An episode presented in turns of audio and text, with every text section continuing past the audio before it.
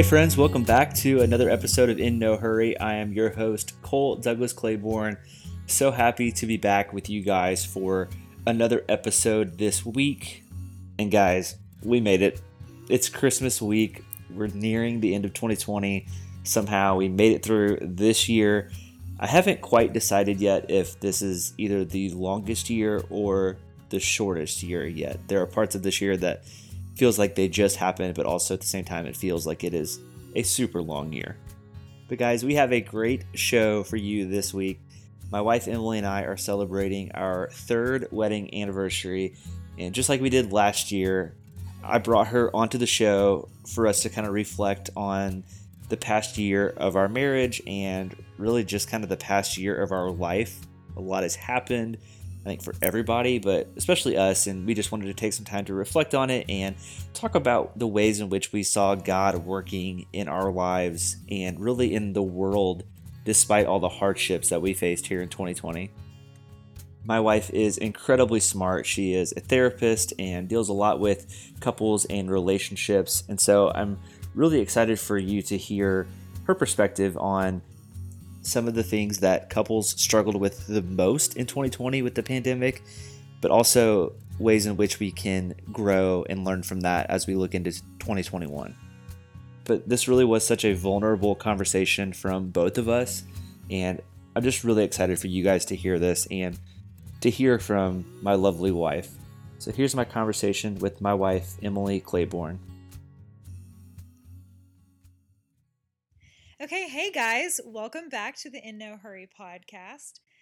Um, we have a new guest this week, the one and only Cole Claiborne. Cole, thank you so much for joining us today. It's such a pleasure to have you on the podcast. Man, it is nice to hear somebody else do that. I wouldn't even say that I'm the guest though, because you're. Uh, I'm honored to be joined by you, my wife. But I think we all know who the guest in the house really is. What do you mean? Um, we all know it's my house and you're just living in it. Okay. okay. Emily did Emily did uh clean, clean the, the, whole house, house for four days. For four days. For four hours. For four hours, which maybe felt like, felt four, like days. four days.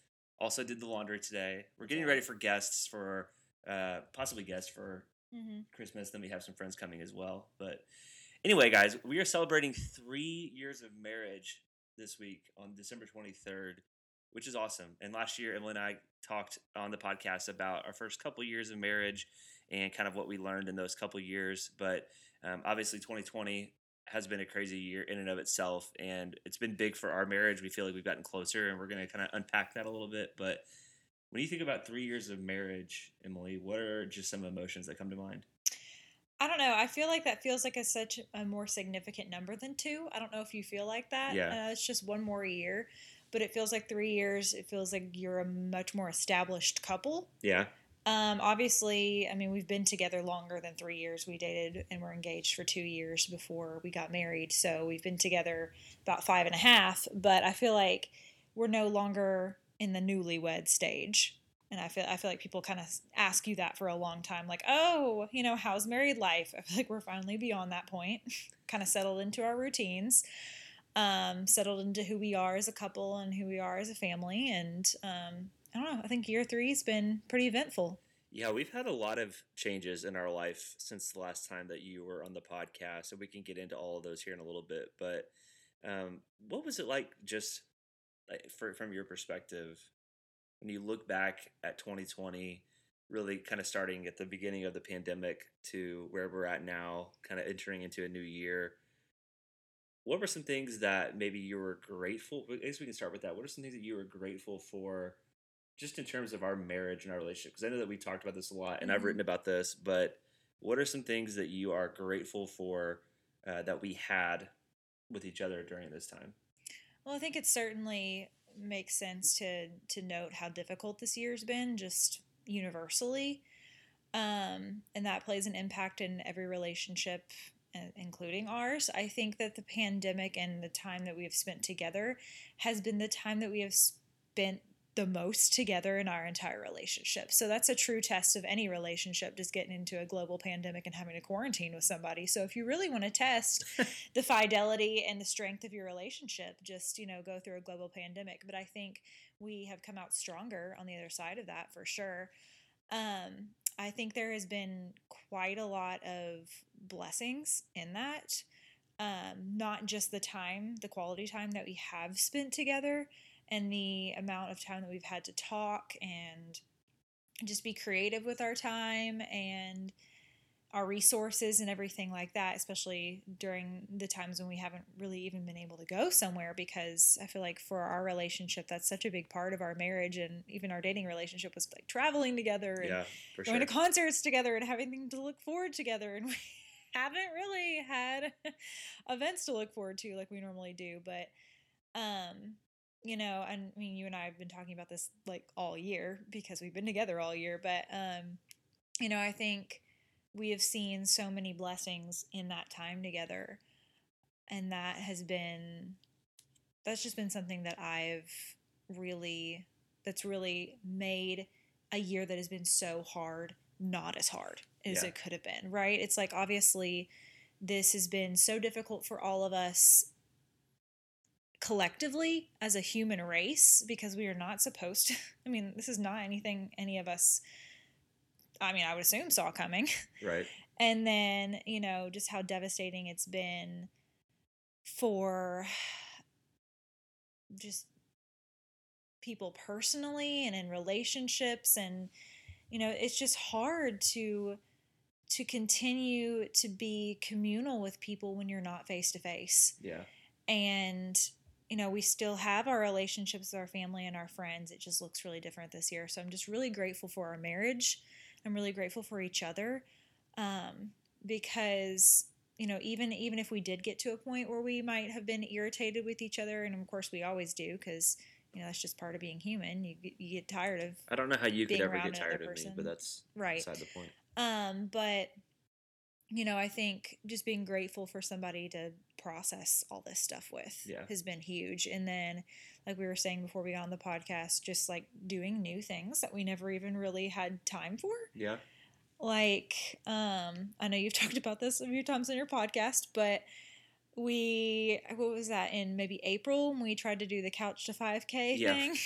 we bought brand new running shoes and then never ran after buying the running shoes. so, I'd like to preface this by saying we did I mean, attempt you it. are the athlete in the relationship, though. I have never once claimed to be an athlete of any sort. I'm not built True. that way. I'm. The Lord did not bless me with those gifts. I just, I just hate it. I, I hate, I hate really anything with physical activity. I do it in order to keep my my mind and my body healthy, but like I just don't think I'm supposed to be a runner. And I don't know that anybody is supposed to be a runner, know. honestly. I don't know.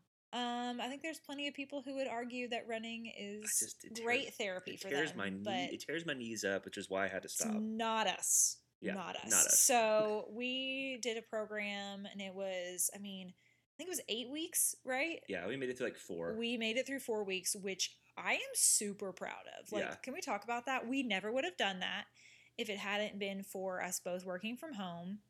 So if Shout out to DJ for telling us to do that. Though. Yeah. Um, My buddy you, David. In case you guys can't remember, I am a therapist and I worked for, I mean, I never stopped working throughout all this, thankfully, but I did telehealth, what, maybe a month at Yeah. home? And then I've been back in the office since late May. But um, when I was doing therapy sessions from home, we had a lot more time, you know, like um, residual time together, like in Yeah. between. Because I was you're- working from home then too. I wasn't Yeah. teaching last year. when we were doing stuff like had little breaks and stuff like that and we would go walk in the morning versus now that you're teaching and i'm at the office all Yeah. day it's it's a lot harder to do that um, especially since it gets dark so early but i think every single day in april even if you didn't go on a walk with me i went on a walk or we went I on went a on a walk or something days. I know what I'm saying. Like even so, like that, I'm so grateful that Yeah. we were able to experience that because I mean, it's so crazy because that was what eight months ago, and that honestly feels like so long ago. I feel like it feels like last week. I mean, if it, it I I feel, feel like like that's I'm what the whole synopsis of 2020 Yeah. though. It's like March is in three months, but it feels like March was only three months ago. Yeah. So, you know, we're all still continually trying to process something that we feel like just happened, but actually didn't just happen Yeah. because of this year. But I feel like we really, in particularly like this spring, really got to experience not only more time together, but more time outside, discovering our neighborhood, discovering our city and our town in a way that we probably wouldn't have Yeah, if sure. we stuck to our daily routines. Yeah, and so for those of you that maybe don't know Emily and I all that well, some of you guys know us pretty well, but we dated long distance for our entire relationship until we got married, and so we didn't, you know, it was just kind of a weird flip where once we got married, we were finally all together in the same town, and so this was like quite a change from like you know we would go weeks or two weeks without seeing each other when we first started dating and only seeing each other on the weekends to ha- actually having to live I think over FaceTime with each other. And at least for me, like that may have been a little bit of a help for some of my friendships and family relationships that I've had to maintain through FaceTime just because I've already kind of been used to that dynamic before. But for us this year, it was nice to finally like just have every day together and have. I, I just and we can kind of get into this a little bit later too, but I know that there's people this holiday season that they are alone or they're not able to spend it with their families and um, you know there's a there's a way that I think hopefully we can reach out and love on those people. But you know, for you and I, I I'm just grateful that we had each other because we moved to a new town back in October of last year, and we have friends here, but it's not for me. It's not quite like it was in my hometown where I where I had a group of friends, and, and a lot of your friends are not here anymore, Mhm. and so a lot of times it was just Emily and I hanging out and doing whatever we wanted to do together, and our two cats. And so uh, we, you know, we made the most use of our time. And there are a lot of things that are really, really difficult about 2020. But I think, like you said, one of the things that I am always going to be the most grateful for is, I think, the deepening level of of intimacy, not like in a weird way, but just like like really strong love that we felt for each other. vulnerability. Right? Yeah. It's like, I mean, intimacy has to be a part of any relationship, not just a marriage, not just a romantic relationship. Intimacy is just that thing that binds two people together. And I feel like you can't help but, I mean, if you're, if you're in a healthy relationship, there is going to need to be space for vulnerability and intimacy because otherwise there's no substance. Yeah. You know, there's no depth. And I feel like what a better opportunity than this year to go deep with people and to invest in relationships and especially the ones that you're closest to because you know we haven't seen a lot of people this year we've seen couple friends you know we haven't seen your family in a little bit and just but it's like being intentional about those relationships and diving deep into those relationships is so important and the people you actually do get to see you know, making sure that you are invested in that is so important. I feel like that was definitely solidified for me this year, at least. Yeah.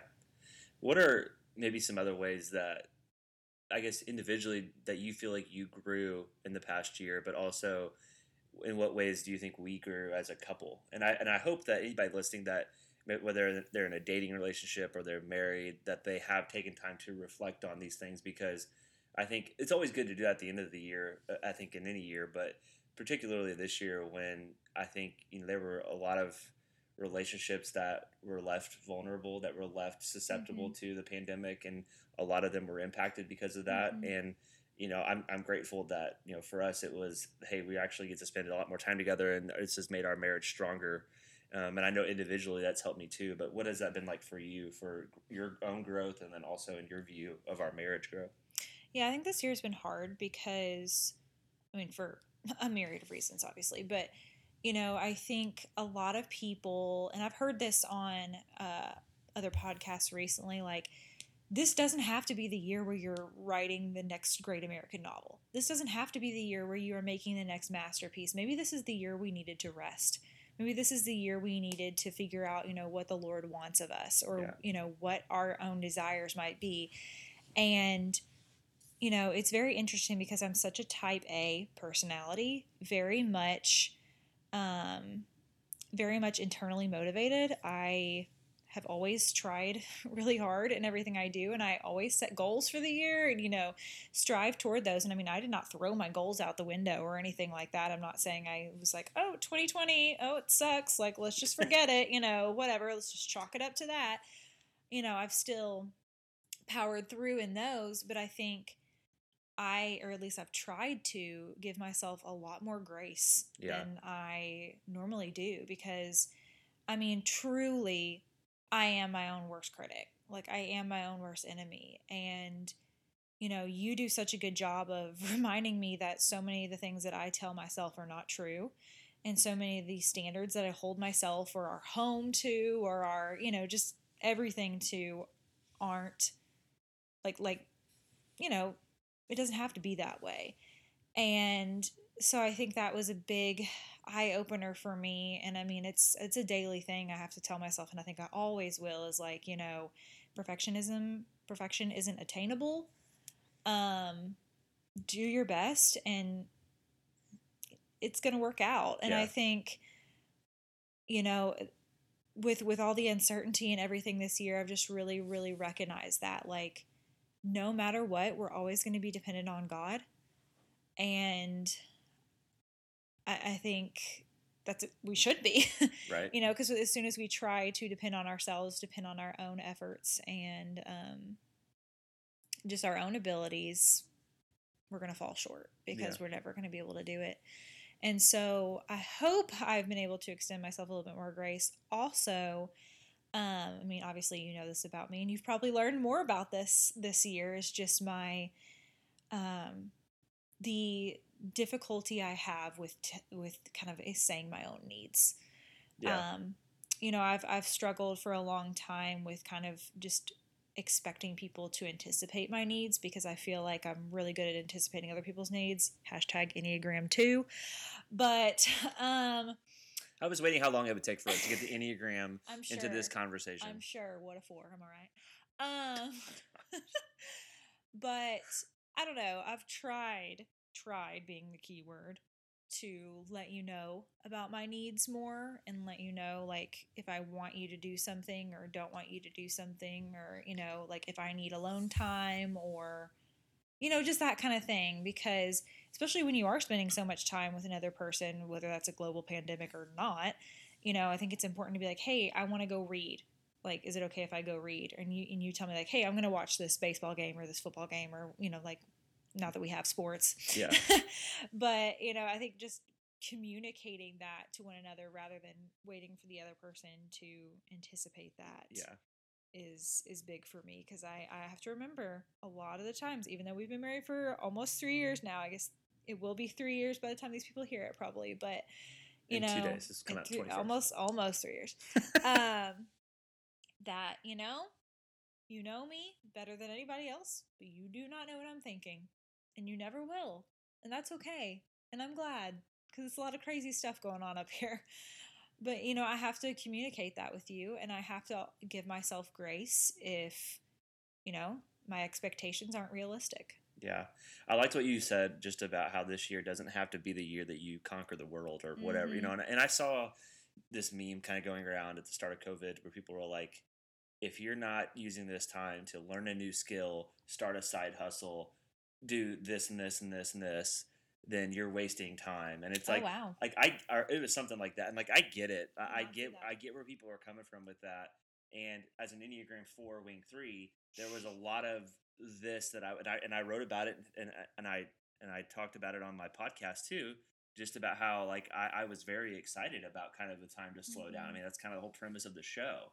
And as somebody who had a lot of creative projects waiting in the wings, it was exciting to feel like I had time to do it. And there were some of those things that I got done and that I worked on and I was successful with. And I got to do a writing conference for the first time, which was a goal of mine.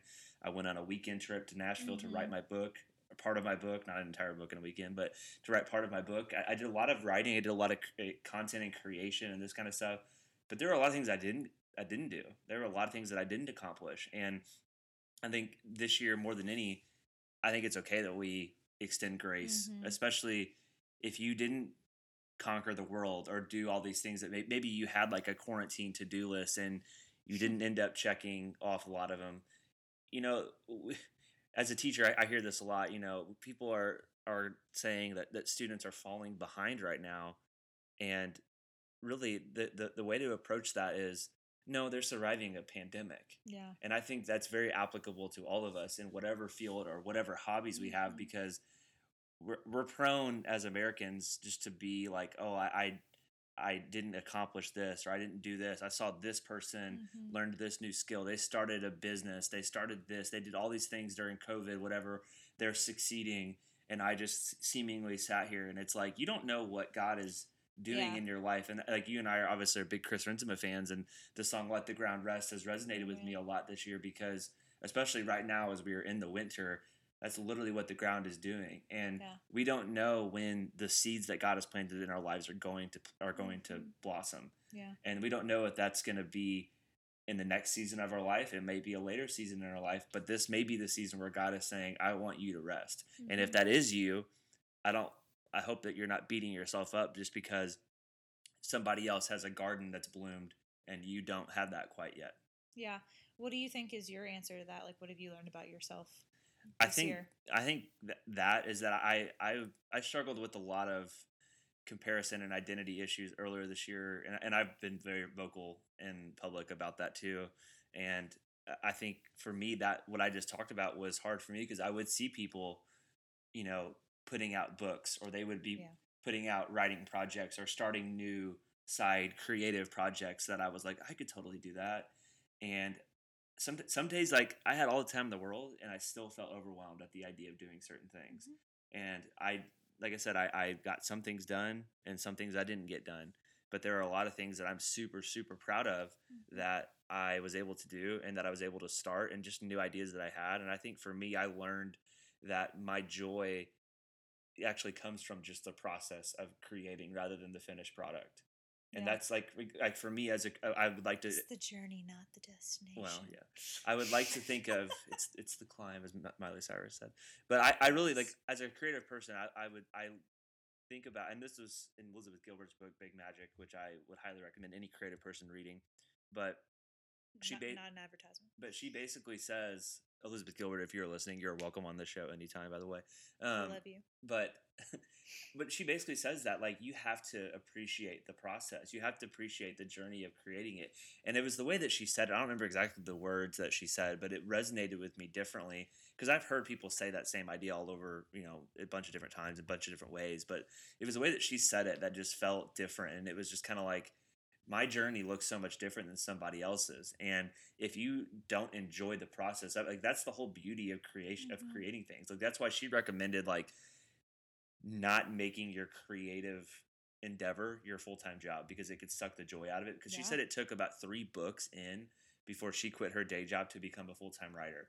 And i didn't teach last school year. And a big reason for that was because in my mind idealistically whenever we moved down here my focus was going to be on writing a book on being a writer. And then I, it was kind of like that's really idealistic not practical. I still need to have a job. And i thought that if i had all of this time in the world that that's what my mind needed to be Mhm. able to create. But really uh, and this is kind of a i mentioned this with another guy that i interviewed this week uh, for my podcast which will be coming out later but she talks and it's kind of a provocative example but she says that you need to view your creativity almost like somebody having an affair would. Like you just kind of uh, like you sneak away for 15 minutes and like Hmm. just like the, the passion that goes into that like you need to cr- treat your, your creativity with that same passion. And Hmm. so i was like you know like i always felt like if i didn't have a muse and i didn't have an hour to sit down and collect my thoughts and start writing that i would never get done. But she's saying basically if you've got 15 minutes there's stuff that you can do in that 15 minutes that propels you forward. And that's something that is on my goals for 2021 i have a lot of different projects and things that i have in my mind but for me it's been mostly been understanding that i can give myself grace for not getting stuff done because i'm an Enne- Enneagram, enneagram can't even say that enneagram 4 wing 3 so i'm naturally geared toward getting stuff done and producing things and i think more so seeing my name attached to something which is Mhm. sort of a the identity and comparison stuff that i've talked about and that comes from my time in journalism too just being so used to producing content and seeing it out there that i was just like writing a book is a much different more laborious process than that. And so that's been a little bit harder. And so i think just learning that there's joy in creating something whether you're in stage one or stage five out of five in that creative process like there's still joy in wherever you're at. And if you don't enjoy it like oftentimes creators will say that the actual creating of the process the creation process of what they're doing is the whole purpose behind like obviously it's nice to see like the book produced or the song made but like it's the creating of that song that is really what people memorize or the creating of the book that people remember. Yeah, I mean, I think going back to what we were talking about a little bit ago is, you know, it's very easy to kind of idealize such a drastic shift in just the amount of time that we have. Like thinking like, okay, if I had time, this is what I would do at that time. yeah When whether I mean that may be a realistic thing, it may be unrealistic just depending upon your life, but I know I don't work that way. If I had a day and I was like, oh, if I just had time, I'd do this. No, it'd be very easy to just be like, oh, let me turn off and rest or nap or, you know, not do anything because we do need to rest and we do need to take a break.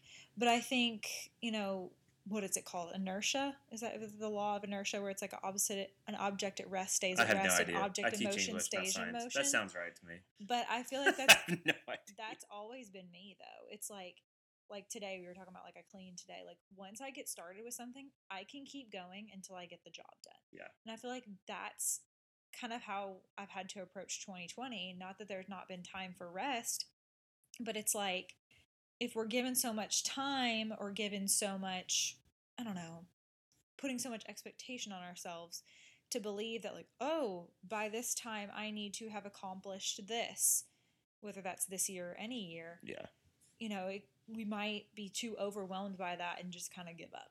yeah i came into this year and i remember on my 2020 goals was to submit a book proposal to agents and publishers and in my mind i thought maybe by the end of the end of the year i could have a book deal and then i quickly realized that one there are a lot of steps to that process that may not happen right away and they may take years and so i think like you're saying like just having grace with that time with the, with a Mhm. timeline or whatever like if you had something like hey i had i wanted this to be done in 2020 and it didn't get done you know i think use this time in this year to sort of reflect and think like you know what what is it that, that was driving me to get that done so badly and why was i so upset about it and how can i approach this now with grace toward myself Yeah. And I think, okay, so looking at the year, not just 2020, because obviously, I mean, you know, we have a solid week before that of our of our of our um, year for marriage.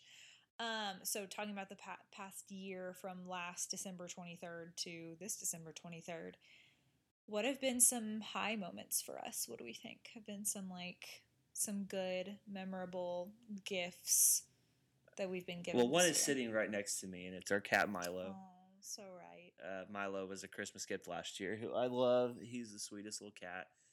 That's definitely one of the obvious ones. But I think I'm always going to go back to this, but it, it seems so basic. But I, I really think just the, the amount of time that we were able to spend together and just the, the little moments we've had around our house. Like just tonight, you came home and you just said, out of nowhere. I really love our house, and Mhm. I think that's so true because, like, you know, obviously now we got Christmas stuff up, the tree is up, there's presents under the tree and all that. But Which which Cole keeps wanting me to open, even though it's what is it, December eighth, nineteenth, December yeah, nineteenth. Yeah.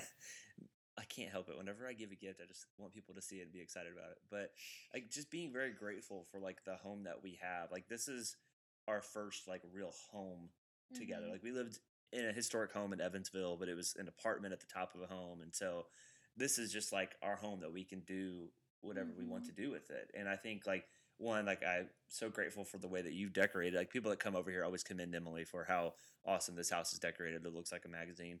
But um, not I wouldn't even say just decorate. I think just laid out and the, and clean and that sort of stuff. But I think I'm just grateful for like those small little gifts and just like the days where we can come home and have dinner together and then go on a walk Mhm. and then watch a TV show together. Like those Mhm. are things that like like I told you this earlier this year. Every year, every time that I envisioned what my marriage would be like whenever I was a, a teenager or even like into my early 20s, like this is all that I ever envisioned it being. And it was mm. and I Sweet. well, I told you that, but like truly, like I I didn't ever want anything magnificent, like where it had to be like I didn't mean not that you're not magnificent. You know, just like waiting for me to approach you every day when you come home from work. Here's Yeah. a sandwich. Yeah, not that I expected us to be some power couple. I just wanted us to be like, you know, somebody that I could hang out and be my complete and honest and genuine self with. And I feel like that's what I've been able to do. And I think if there's ever a year that we were going to be fully vulnerable, like you said, and exposed to our spouse, Mhm. like 2020 was that year because Yeah. every emotion that we could possibly feel was here. And let's let's just take a moment to give a shout out to all the 2020 couples that got married this year. true, you guys, y'all are the real MVPs.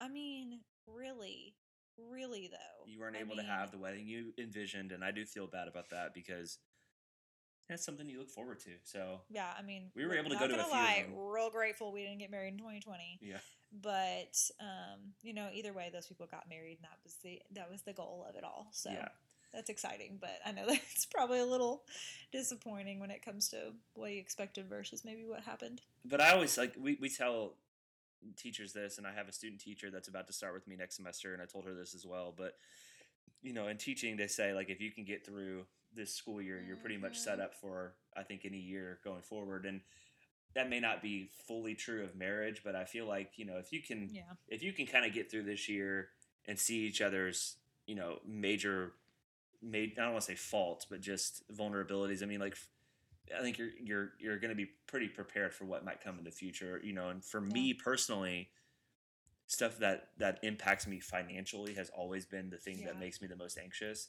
and obviously with covid happening you know i worked for a small business i worked for your dad's company um, before i got back into teaching and grateful like the company made it through fine but I, at the time, you know, we just, there was just no way of knowing what could happen to a small business. And then you, as, a, as an, you know, as Mm-hmm. A working for a small practice as well, and you were at home and you lost some clients at the start, and there were just so many things that you know we weren't we were unsure of, and really had to rely on each other and kind of be each other's biggest supporters and just biggest cheer you know cheerleaders and teammates which i think was was awesome to have that aspect of like hey my wife really wants to pursue like you sell Beautycounter stuff and just seeing you Mhm. like pursue that and me being able to cheer you on and help you and, and Mhm. celebrate with you those are some of the Mhm. best gifts that i could have received What have you learned about me this year, though?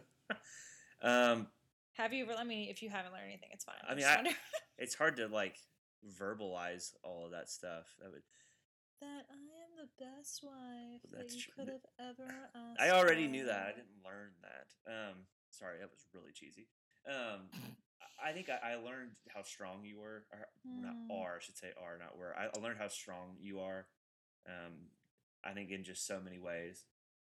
A lot of people that know our story, they'll know what we're talking about. I won't go into t- too many details, but I, um, I, I think that's one thing. Is just like emotionally, physically, we had started working out. So physically, I've learned how Emily often lifts heavier weights than I do whenever we go lift. So literally and metaphorically, I Shout out to Joy for being number one fans of of us and helping us to be accountable in our Yes, health. Joy is our number one fan. yes, I swear, she listens to this podcast every Love week. her.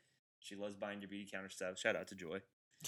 But I think that's honestly um, that would be the, the one thing that I've learned the most is how strong you are, and Thank that's you. emotionally, intellectually, really, and, and like financially, like you have saved way more this year than ever before. You and like you actually have been kind of a driving force with our with us as a couple about like, hey, you know, this is what we need to do financially. We need to take on the the Dave Ramsey method and start saving. And um, I, I just I've admired because I've never been good at I've never been good with money and Same. and that's something that you you've admittedly struggled with, but like you've taken it and like you you journal out all of your expenses. You're very deliberate about that, and I don't know. I'm just impressed with that and how how that that's all the different ways that I've that's not all the different ways, but that's some of the different ways that I've seen you grow this year too.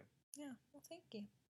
So what what what would you say are some of the most memorable times of this year? Uh, Just in terms of like, have we already shared all that? No, I'm just thinking about Tiger King. Yeah. I'm trying to think like like what are some of the most memorable events that we've had of 2020? Definitely Tiger King. Ringing in the new year, watching you. Also, yeah, not me, but the show. You. yes, with Penn Yes. Badgley. But yes, Let's let's, let's talk I about. mean, really, just a Tiger King. lot of Netflix, though. Let's talk about Tiger King real quick. okay. I don't know because that that that I I missed that era of. Those were the happy times. It was like we're we're gonna get a stimulus check. This is gonna be great. The trees are starting to bloom. This is great. Um, the weather was getting warm. Stuff like that. Baseball was not starting at that time though, like it should have been. But Yeah, I'm sure those you were were those really were upset. simpler You times, were though. really upset about that. I know. No, I did not mind that. I did not mind that at all. But I feel like even so, you it's not like, especially since you didn't coach this year, like we've just Yeah. gotten to experience more time together. This is the first general. fall that we, Emily and I have been able to like literally first fall because. I normally am coaching every every year that we've been together. I was Every coaching year. tennis in Indiana because Indiana's boys tennis season is in the fall, and I wasn't in Indiana this year, so I was not coaching, Mm-hmm. and so we finally got to have a fall where our weekends were completely free, which was nice. Mm-hmm. Yeah, But not like we could do a whole lot. We did go to Gatlinburg, which you know, it is was nice. fun to just embrace fall. Because, I mean, I said it once and I'll say it again. You know, COVID took a lot from us and from all of us collectively this year, but he did not, or she, depending upon if COVID is a he or a she, did not take my fall from me. and That's that's true. all that matters. That's true. The leaves were still orange and yellow fall. and brown. We got another Trey Kennedy fall girl video, which was awesome.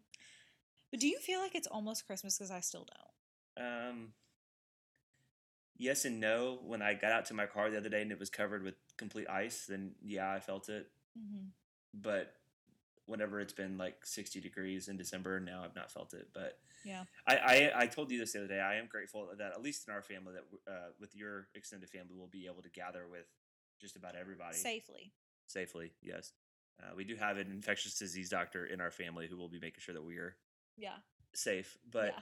like it'll be weird for me because like my family's not getting together, which kind of sucks, and we didn't see each other on Thanksgiving either.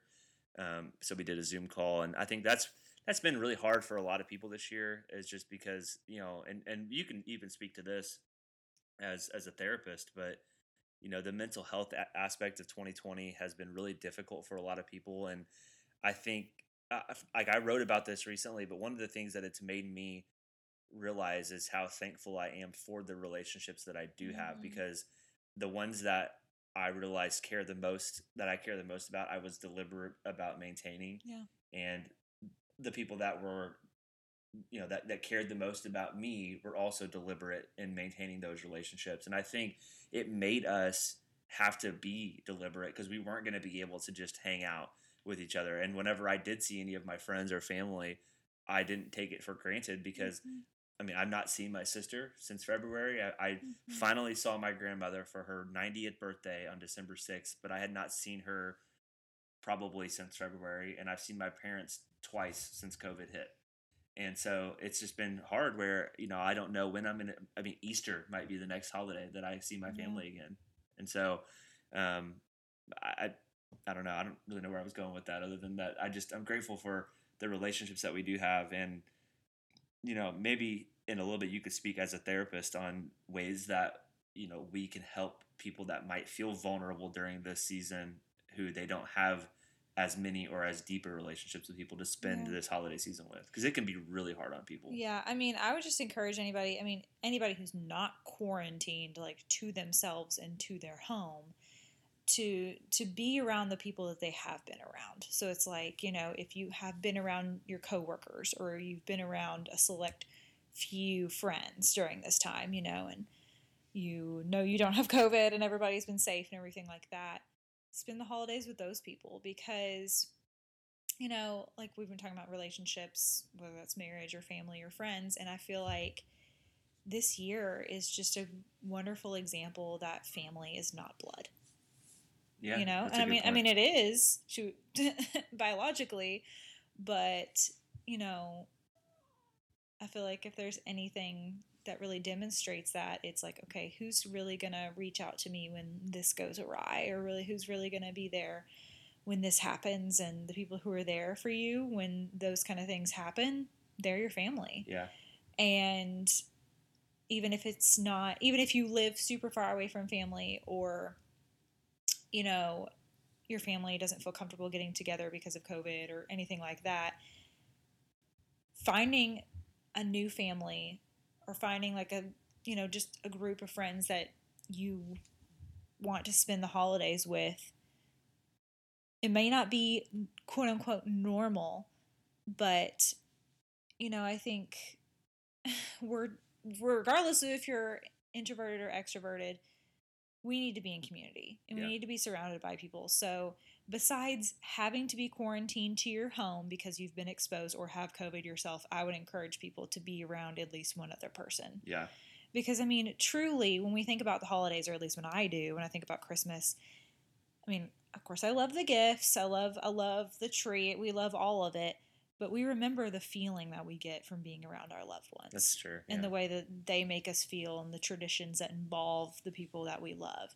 And so that matters a lot more than all the gifts that you can receive or the Christmas cards you would get or, you know, all that kind of stuff. So I think, you know, just reaching out to people, making them feel loved, even if you can't be there with them to physically hug them or to tell them face to face. yeah. And so, you know, for our friends who are far away, FaceTiming them. For our family members like your grandmother and my grandmother, like, you know, going and seeing them through a window or calling them on the phone. Yeah. You know, I mean, we have no idea how big of a difference that makes in their day Yeah. like we like we feel isolated i cannot even imagine how older older individuals feel right now Yeah. how isolating that is for them especially individuals who live on their own and so i think anything that we can do to make other fe- people feel loved that's what we need to do Yeah.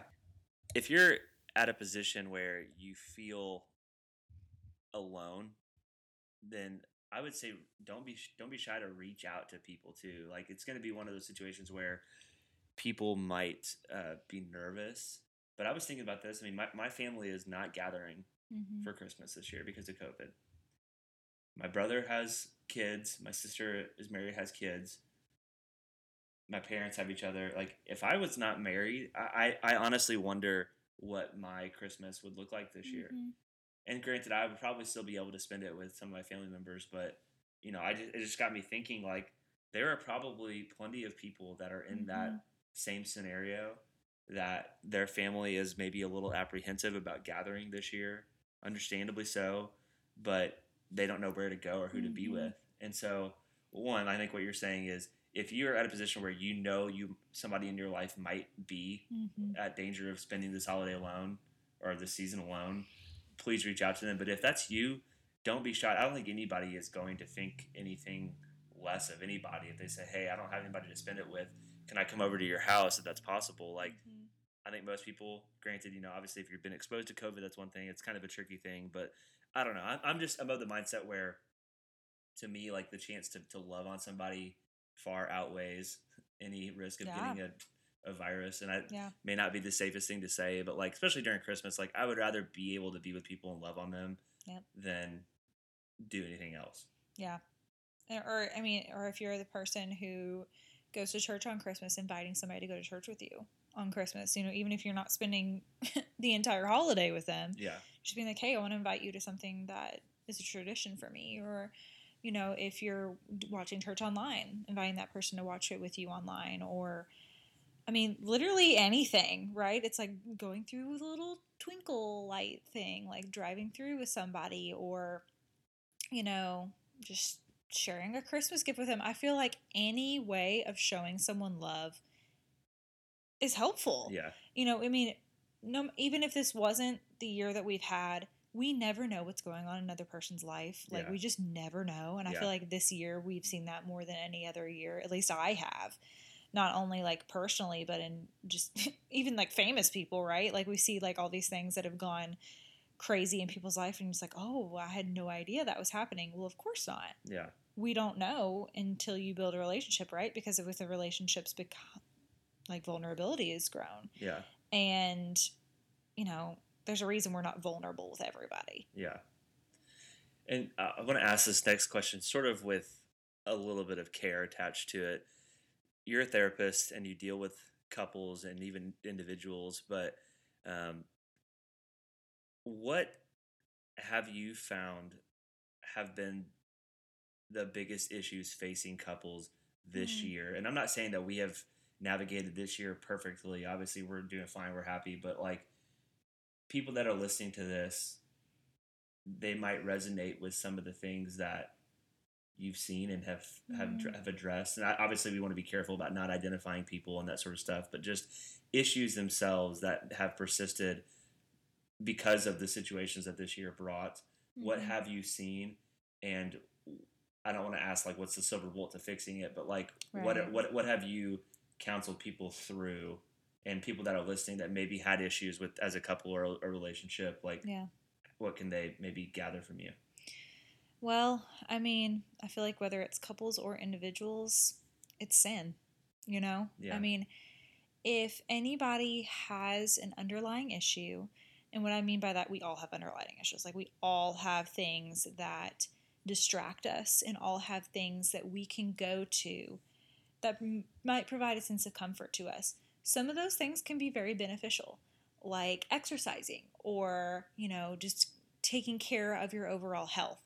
But for other people, there's things like drugs and alcohol, or sex, or pornography, or gambling, or smoking, or any of those things.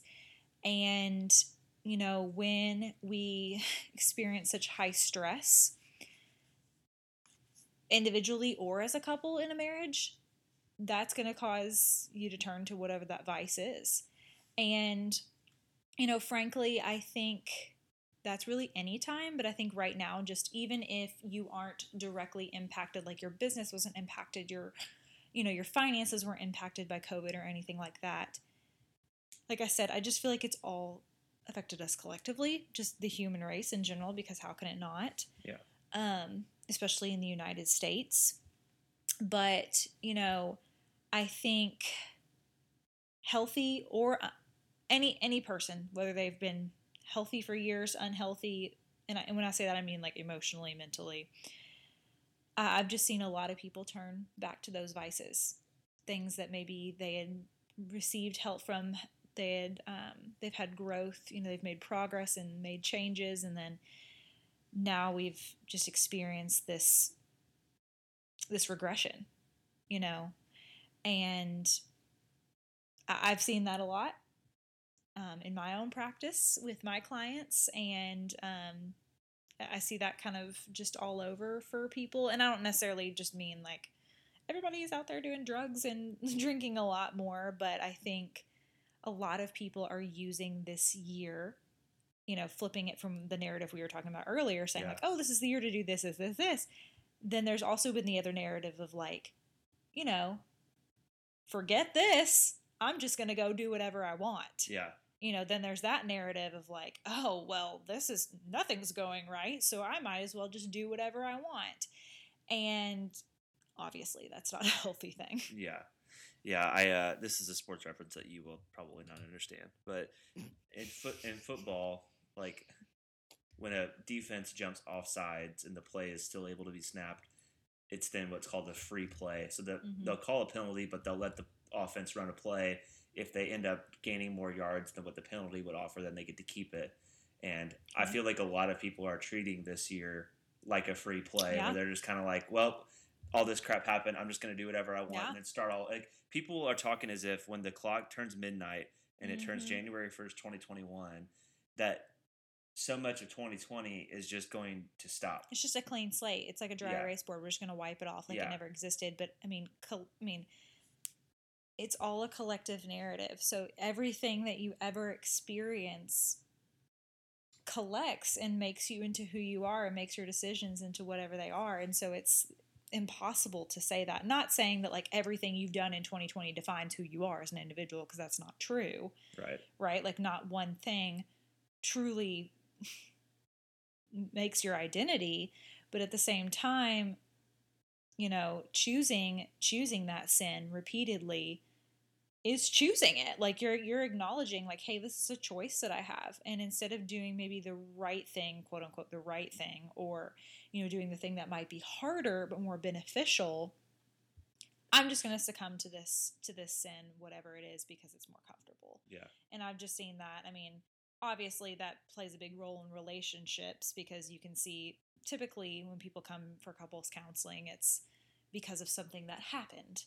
Um, or one person's addiction or something like that that that causes a um, a fracture in the relationship. But I mean, I see this with individuals all the time too. It's like, Yeah. okay, well, this has been hard. Everything's stacking on top of one another, and I don't know how to get back to Yeah. how it was before. So I'm just going to keep trying to manage where I am right now. And, you know, Yeah. I think this year's just compounded all of that. Do you think that the the shutdown and kind of uh, I think even I'll take even a step further, the shutdown of a lot of our distractions Mm. has exacerbated a lot of these issues. Like to the, like basically, if somebody was really into sports or they were into other stuff, that that might have been what they were using to maybe avoid other things. Right. And then some of the underlying issues, like let's say that they were that maybe they struggled with pornography. Mhm, That's what I was And going to say. I Instead of watching a football game, they filled that time with doing other Yeah. stuff like that. I Yeah. mean, have you? Do you think that that this year may have have led to, to a lot of that in some Yeah. people? No, absolutely. A hundred percent. It's very easy to to what you might consider to be a distraction because I mean anything can be a distraction. There are good distractions. I mean, Netflix in and of itself is not a bad thing. But if you are using Netflix to numb you from the pain that you're experiencing in your marriage, the pain you're experiencing with your job, the the distance that you're keeping from God, the you know, just your unwillingness to face any type of emotional discomfort or emotional pain, that is becoming a distraction that you don't need to have. So, you know, in a sense, I think I, I think anything that distracts us is not necessarily bad but I think there are obviously, I mean, like like when I said sin, right? We think of certain sins as like, oh, that's worse than that, which is like maybe that's not necessarily the case, but it's more of the reason why you're doing it. And I mean, this year we haven't had the things that tr- maybe I don't want to say we haven't collectively, but for a lot of us, you know, the ways in which we are fulfilled and the ways which we experience life, like through experiences and traveling and doing things and just having things to look forward to anticipate has not been there. And so selfishly, we've tried to satisfy ourselves with things Yeah. that will satisfy us immediately. And I mean, obviously that's not satisfying. Yeah. And I mean, I, I, I hate to be like so cliche, but I mean, the only true way to reach contentment is through the Lord. Yeah. You know, and that's not, it's not just cliche. It's truth. right, right. And I, but I, you know, it's like it's so easy to say that. It's another thing to make that decision and to set aside that sin that we love because I mean, truly, that's why you do it because you love it. Yeah. And I mean, I can say that as someone who is a sinner and we all are.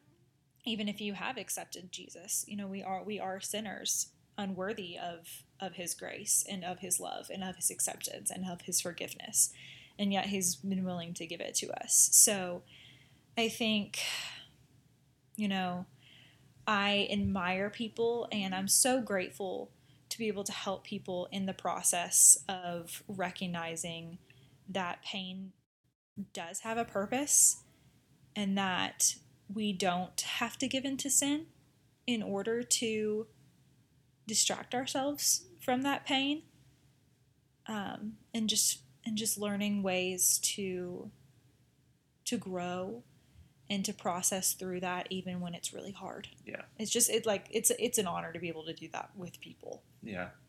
Well, and uh, you're just naturally empathetic, which I think, not that you, I don't know if that's a requirement of that job necessarily, but I think it's a trait that lends itself well to you being able to to hear. Our cat is talking. If you can hear him, he's making noises as he wakes up from a nap. Um, but yeah, I think that you're just naturally empathetic, which I think lends itself well to that profession really well. When you think back to 2022 as well, um, not 2022, 2020 as well, in what ways did you see God working, and or um, how did your relationship with God strengthen this year? Oh gosh, this is it's a really difficult question to answer to be honest because I have, I don't want to say I've been distant from God this year because I haven't, but, you know, much as when you were saying earlier, like I had this goal of being like this by the end of the year, and I always have that goal for myself. You have like, just about read through the entire Bible. I have, but has my heart been in it the whole time? No. I had a goal of writing all these prayer journals this year. Have I done it? No. And that's where that grace has had to come in, and for me to recognize that, you know, not that God doesn't care about that because He does, but He's not basing His love off of what I do. Yeah. And I am enough for Him because of what His Son has done for us. Yeah. And I I think when I think of 2020, that's what I hope I'll think about. And sorry, I don't know why I'm crying. Um just his faithfulness. Yeah. That would be what I would say as well is I've learned this year just how good God is to us. Because there were times this year that we had a hard time feeling that. Yeah. And every time that I felt that and, and I shouldn't say every time because it doesn't always happen the way that we want it to happen, but I think the one thing that you, you asked me earlier too, I guess, kind of answers this question, but I've learned how to approach prayer differently, and I have learned to be okay with whatever God's will is for our lives. Yeah. And that may look differently than what I want it to look like, but I also fully trust that God provides for us, and that has happened in so many different ways Yeah. that I can't even begin to describe here. Um, I mean, I, I put this on social media a couple weeks ago. I got a, a second job with Sports Spectrum, which is a company that I have loved freelancing for this year and being a part of, kind of on the periphery. And uh, this, to put it frankly, that job was uh, an answer to prayer for both of us, Yeah. uh, financially and just for a lot of different reasons. And it came at the exact time that the money that I'm going to be making for that job was exiting from another avenue that we had. And it was just like God saying, I understand this door is closing. Here, this one is opening. And it was one of those things where I, I felt complete peace when I saw that job posting open because I was like, I know that God is wanting me to pursue that. And even as they went through the interview process and I knew they were interviewing other people, whether I got that job or not, I knew that God was saying, Hey, I want you to be faithful and at least apply. And I felt pretty good that my qualifications would give me the job, and it did. But I, I was just like, God, I, I feel God being uh, calling me to be faithful. And I also felt that same level of peace. And I talked to you about this um, when I got accepted into the Lysa TerKeurst program a few weeks before that. When I first found out about it, I remember exactly where I was. I was driving down the Natcher Parkway, coming back to Evansville from Evan, or coming back to Bowling Green from Evansville, and I just felt this immense amount of peace. I think I talked about this with Ryan on my podcast last month, but I felt this immense amount of peace, just like almost like whenever you are tucked into bed as a kid, like what that feeling of the sheets come. Like I did, that's what I felt like, Yeah. and I just like God has been so faithful to us, and I, I, I pray that people that are listening to this can reflect on the ways in which God has been faithful to them this year too, even if maybe you know things have been harder. Maybe you, I mean, we've Yeah. all lost 'Cause, I mean, people. we've lost. I mean, We've we lost- lost my grandfather. yeah, Um, you know, and I know many people who have lost loved ones this year, and that's that's been hard. But you know, even through it all, I feel like even so, I mean, I, like how cheesy is that again to say like it is well with my soul and it is well with us, and we know who we're living for, and we know. I just feel like we know so much more.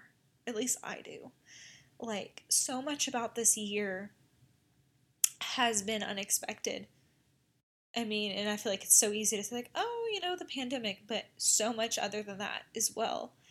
And yet, even more, I know who holds us. And I Yeah. know that He, that He's never going to leave us and He's never going to forsake us. And, and I feel like even in the times when so much of this year, when I felt like I was forsaking Him and that I wasn't praying as much as I needed to be praying, or, you know, even asking for those prayers when I needed to. I know that He heard that. Yeah. And I know that He was working, and He has been working. And Even when I don't see it. No. I mean, I love that lyric really, that though, song. like so much of the songs that we've sung this year in worship have just been, I feel like, written for me. Yeah. and you know i'm just so grateful for god's reminders of his faithfulness through it all and that even when our circumstances do not reflect that his faithfulness is not dependent on us. It's not dependent upon the state of the world. It's not de- like none of this is a surprise to him. None of this is unexpected to him. He's not uncertain of anything. He's got this. And you know, even though we have no idea what 2021 is going to hold, we have no idea what this fourth year of our marriage is going to hold. I know that he's got this. Yeah. And if we know the foundation that we stand upon, what why do we have to worry about it? We don't. And like worrying about it is just a waste. Yeah. And that's coming from somebody who worries all the time. Same.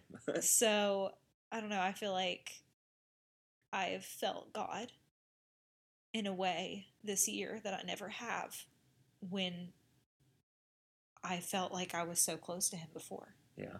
It's interesting. Yeah, that's a great that's a great way to put it.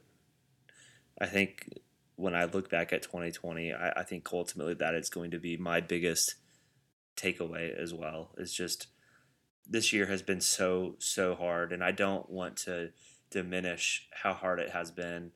But I, I recently wrote an article that basically was trying to flip that narrative on its head because I don't want people to just think of 2020 as this quote unquote dumpster fire. I just Yeah. keep seeing people talk about that and it has been hard. Every year has been hard, but this year obviously has been significantly harder than probably most that we can remember. But if you're looking in the right places Mm-hmm. and you're talking to the right people and you're listening to God, I hope that you can find the the beauty in some of what's happened this year. And there are blessings all over and I like I said, there's people that have gone through things that I can't imagine. I have a, a guy that I went to high school with that he lost both of his parents Mm. in a car accident and then just recently posted on Facebook that his grandfather passed away. So, you know, he's had that's just one example. He's had an incredibly difficult year. And I don't know him all that well. Um, so I don't really know what his story is with all of that, but I know that there are people that have very similar stories. Uh, and I, I- can't say that it's easy to go through anything or whatever, but I think there are still things that we can be grateful for, and there are things that we can say, God was working and God was using me in this season. And even if it's pain that has caused you to draw a higher or deeper reliance on God, that's something to be thankful for. Because I know for me, it's the seasons of deep, deep pain that have brought me to a much stronger relationship with Jesus. And that's something that I'm always going to be grateful for because I don't know if I would have done that without those as a catalyst. So that's what when I look back at 2020, that's the the biggest takeaway that I'm going to have is yes, it was hard. Yes, it was painful, but I came away hopefully so much stronger. Yeah, and we survived. Yes. And Yes. sometimes that's okay. Yes. I mean, just just surviving is okay. Yeah. Even even like I said, even if you didn't accomplish the thing that you set out to accomplish, we've made it. Yeah. and that's something to celebrate. Yeah. There's a term in sports, um, mostly used in the NCAA basketball tournament, but say a, a team barely wins, they don't play very well. They say survive and advance. Like you Yeah. still survive and you advance. And so, you Yeah. know, you know, and it, it's always like it doesn't matter if it if it wasn't a pretty win, you won and you get to keep playing. And Yeah. like for us, like we made it through 2020, and we get to keep living in 2021. Yeah. So, with that said, what are some things that you are looking forward to the most? Oh gosh. both in the next year itself, just the year 2021, but also in the next year of our marriage. My gosh, let's let's just go somewhere. Yeah. Can we just get I on a? mean, can we had to cancel a vacation go vacation on in a March. Yeah. plane. Like that sounds wonderful. Just to go somewhere and be reminded of how small we are. You know, because it's so easy to get wrapped up in. You know, oh, here's our house, and here's seeing this, doing the same thing that that like mundane monotony of everyday life, and which is what we need right now, and that's fine. And like I said earlier, so grateful for our home and where we live and the community that we have and the family that we have and everything. Would not want to trade that for anything, but I think there's also something to be said about getting out of your comfort zone and doing things like that. I mean, we do not have any travel plans for 2021 as of yet, obviously, because We do have those We- Delta vouchers that we we didn't wanna be realistic March, and we want to be realistic. When the clock strikes midnight 2021, COVID's not going away. Yeah. So, like, you know, I think we want to be cautiously optimistic. We would love to go somewhere over the summer, probably California. Um, so I just I would just really look forward to that. Um, I don't know. What are you looking forward to? I think that's probably the one thing because we didn't get to travel. We didn't get to go to any concerts this year, which is something that we So sad, Lauren Daigle. I miss you. Yeah, we we missed out on a Lauren Daigle concert in March. Um, I was supposed to go to a Bears game with my dad in November. Um, we we usually go to at least one Christmas concert in Mhm. Nashville in December. We usually find another concert in the fall to go to. We just we, weren't we able to do Drew any and of that. Ellie Holcomb are listening to this. We miss you guys. Yeah, Drew and Ellie Holcomb, Johnny Swim, Ben Rector. Just I know you guys were, were missing seeing us at your shows. We missed you guys as well. Okay. Uh, we'll catch you guys again at some point in 2021. But um, that was that's probably the I think just looking forward to going back to like the last show we went to was Jake? Triplett and, oh gosh, and Trey yeah, yeah, yeah, Kennedy Yeah, doing comedy in Louisville, and that was literally the night of like March 13th yeah. when Uh, the 12, NBA yeah. shut one of those days. It was like the night that the NBA shut down and everything started closing, and they they did one other show before they had to cut their tour off too. And so we thankfully got to see that that show, but that was the last like public event that we've really been Yeah. to. So I unless have we got we went, we went to see a um went to see Hocus Pocus at a local theater here, like an old theater, and that was like the last little public thing that we've done like that. Yeah. That didn't really count. So I think that's another thing. Going to movies, Oh my gosh, I miss the movie so hope- much. I, I'm so sad. I miss the movie so much. I just saw an article the other day um, from the Evansville Courier Press that said something about AMC has lost so much money this year that they may be in danger of Oh closing my their theaters. Yeah. And so I, I, I love movies and going to the movie theaters, especially when they have those recliner those reclining stadium style And you just seats. want your popcorn too. I don't know why they call them stadium seating. Whenever I've never been to any stadium that has No. seats like that. No, but, but- it'll spoil you though. But it's like I you could fall asleep in those chairs, and they're so they're just so comfortable. So I miss movies.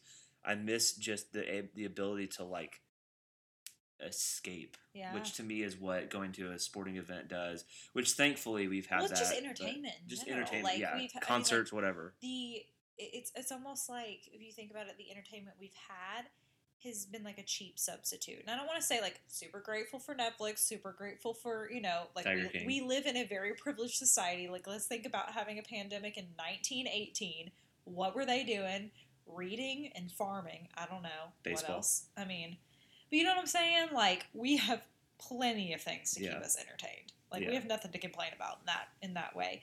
But when it comes to entertainment, you know, so much of that is the experience of like just being around other people and gathering for a collective purpose. And, you know, it's like, oh, we're all here because we love this person. We Yeah. love this artist. We love this we're all here because we love this kind of movie. You know, we're all here because we want to to do this thing and I think that's just a special thing that we just can't experience right now. And so that's I think something we've all had to kind of mourn and grieve over as well, but I think we're hopefully, you know, keeping that hope that that will become alive again in Yeah. 2021 is something to look forward to. Yeah. That's good. I like that. Yeah. Anything we left out that we didn't talk about reflecting on this year? I'm sure there's a lot, but Mm, anything that sticks don't out to you that we haven't talked about? not that I can think of. So then I'll ask you the final question. Okay. You have done really well, I think, at creating a Sabbath for yourself and creating Oh. rhythms. so What are- What are some things that you have done to maintain a life without hurry on certain days? Like obviously some say I don't think I have a life of no well, hurry, some but some days are busy for you, obviously, but you do really well at unplugging on Sundays. You don't get on social media. Um, some days you, you forget- sometimes. but most of the days you, you do really well about just saying, "Hey, I'm not even doing the dishes on Sunday. I'm not doing this." W- I try. What what have you found to be like the disciplines that have helped you make that more of a habit than just something that we do once a month? See, I struggle with not being in a hurry, not because I am bouncing off the walls or anything like that. I don't have that kind of personality, but my mind is that way. And so, you know, slowing your body down helps slow your mind down.